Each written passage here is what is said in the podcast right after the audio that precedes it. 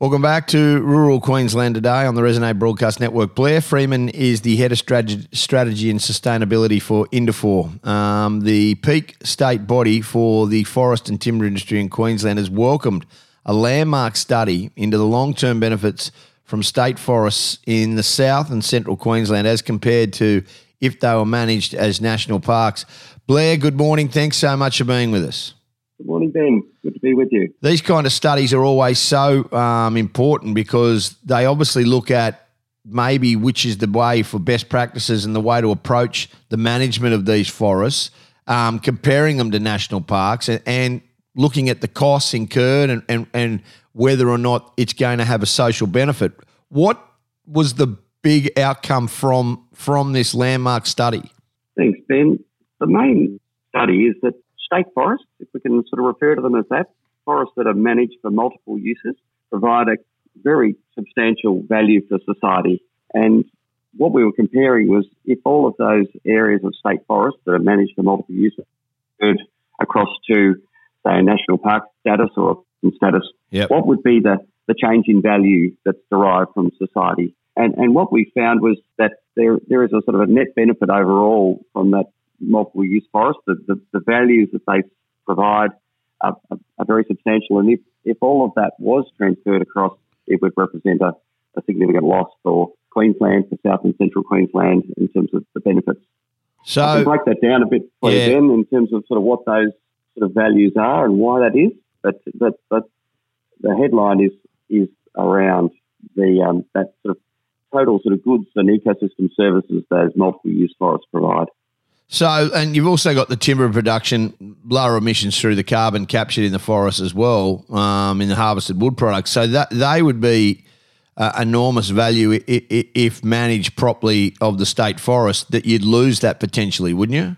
That's right, Ben. That's a key feature of it. Um, and in Queensland, it's conducted using selective timber harvesting practices related under the Queensland Parks and Wildlife Service Code of Practice. Yep. Um, they're quite low impact relatively low impact sustainable timber harvesting that provides sort of a range of benefits, and that came through in our study. Those benefits are providing a, a revenue stream for the state to actually sort of manage fire protection, to do sort of biodiversity conservation work, uh, to improve the health of forests through removing invasive species. Um, it also it, there's also benefits for the state in terms of uh, reducing reliance on imported sort of timber products um, and and socio-economic development associated with, with jobs and value adding. but importantly, it's not just about the timber production. Uh, multiple use forests provide this broader range of benefits, such as uh, beekeeping is a significant sure. one in terms of honey honey production. Yeah.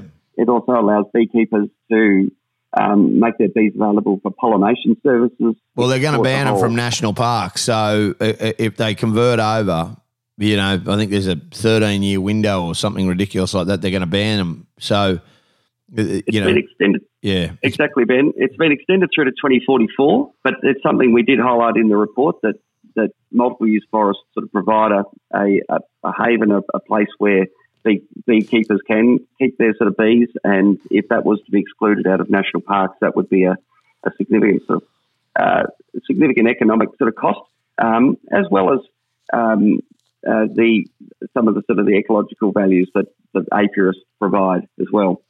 Yeah, can I ask you this? I mean, clearly, and, and I'm reading between the lines here. We'd like to see the state forest stay as the state forest and not not become national parks. Am I right in saying that? Broadly, broadly, that's it. The, the conclusion, Ben, because, yeah, because and I would like to highlight that national parks are, are critically important to the state. We, no the, the report recognises the value that national parks provide for those natural and cultural values, and particularly those really sort of special places we, we have no doubt, but they're not managed. But they're not managed. They haven't been managed properly, and that's not for you to say, but I can say that. And if we put more state, if we cross the state forestries over there, it just sheer weight of you know, you talked, you highlighted some of the potential risks and stuff that we need to do earlier.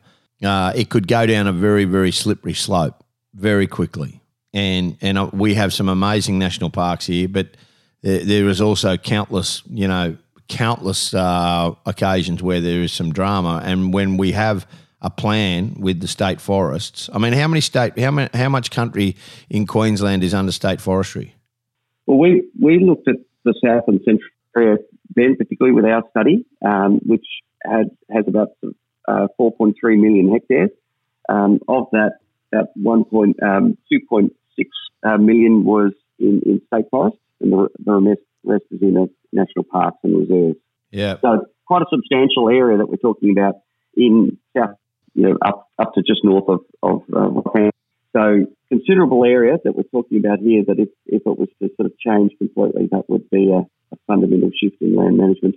I, I, guess Ben, what I would say to that point, do talk about that in our report that that these values, the goods and ecosystem services, need to be supported by a high level of resource, yep. both in state forests and national parks. But, but what we are particularly highlighting in our study is that national parks, um, because of their primary focus on biodiversity conservation and uh, and sort of preservation, they ex- exclude a range of other values um, that that that society is looking for. Um, and we're also trying to sort of highlight that through the study is that multiple use forests uh, also provide many of those same values: biodiversity conservation, carbon sequestration, um, it, and it's it's a complementary type of uh, forest management model. Um, if you're looking for national parks to do it all, they, they can't. They're they not set up for that. Yep. And there's and there's the resourcing issue that you flagged.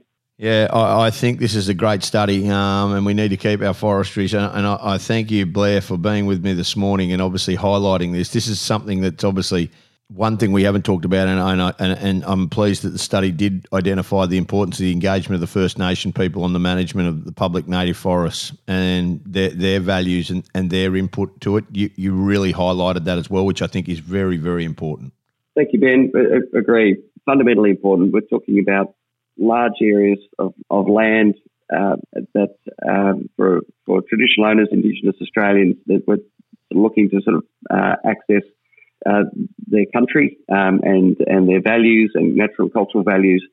So, sort of a, a, a shift here in terms of um, looking at how state forests are managed needs to be done in close consultation and, and, and deliberation with First Nation peoples.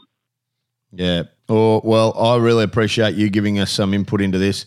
Head of Strategy and Sustainability for Indufor, um, Blair Freeman, thank you so much this morning on this day. And let's hope that the forestries and the national parks prosper um, and that everybody gets the benefit out of them long term. Really appreciate your time this morning.